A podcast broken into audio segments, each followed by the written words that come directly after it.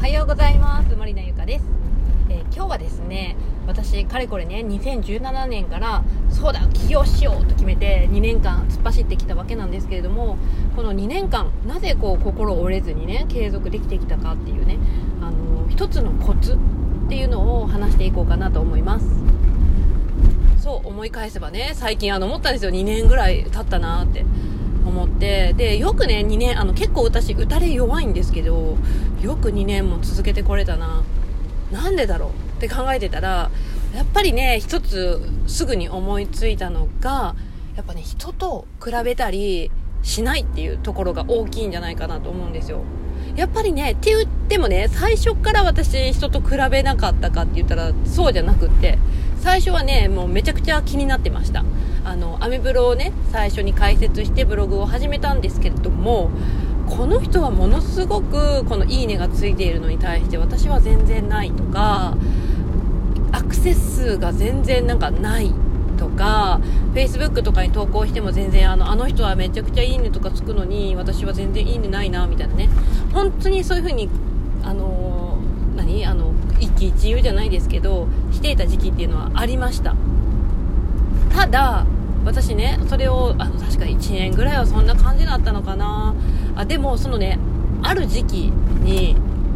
思ったんですよ。えあのあなたはセス数が伸ばしたいために発信しているの？いいねが欲しいために発信しているの？っていうね。この問いかけをね自分にしたわけですよ。ほんならあの答えはノーだったわけなんですよね。私が発信している理由っていうのはやはりね、あのー、私と同じような悩みを持っているような方に向けて少しでもこうためになるような情報っていうのをお伝えしたいとか自分の熱い思いっていうのを、まあ、ブログとか音声に乗っけて届けたいっていう気持ちがあるからやっているので私がそのアクセス数が気になっているとか他の人と比べていいねが少ないがみたいになっているっていうのはただただ自分の承認欲求を満たしたかっただけだなっていうことに気づいたんですよ。そう。言ったらねあの自分はこう認められたいっていうその承認欲求だけで何そのアクセス数とかブあのブログのあブログじゃなくてあのフェイスブックのいいねがないことに対してね気持ちが揺れ動いていたことに気がついたんですよね。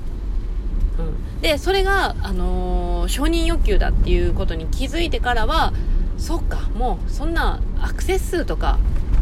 Facebook のいいねとかもういいやって思ったんですよ。うん、私は別にねそのアクセス数が伸ばしたいからとかいいねが欲しいからやっているわけじゃないっていうことに気づいてからは一切ねもうあの気にしなくなりました。でその気にしなくなったら何が起こるかというとですねもうねあの本当に続けやすくなるんですよ。別にねいいねが1個もなかったとしてもあのね別にそこで気にするわけじゃないから次も発信できるんですよね。このラジオトークだってそうなんですよ。あの別に反応がないからといってあのそれをいちいち気にしてたらね多分次取れないんですよね。うん、だから本当にそういうところかなって思いました1つね。あのアクセスを気にしない。いいねの数を気にしない。でその他の人あの人はすごいなんかいいねついてるのに自分はないなっていう感じで人と比べないっていうことをしなくなったから多分ここまでねやってこれたのかなと思うんですよね。私ねこう見えて本当に打たれ弱くってあの打たれ弱いんですけれども立ち直りも早いんですよ。だからまあそういう自分はねああすごいなっていう風にね自分でも思うんですけれどもまあとにかくもしも今ねあのブログとか例えばアメブロとかのねアクセス数がその伸びないとかねいいねがないとか SNS とかもそうですけどそういうことで一喜一憂している人はですねもう本当にあのアクセス数が欲しくてやっているんですか？いいねが欲しくてやっているんですか？っていうことをね自分に聞いてほしいんですよ。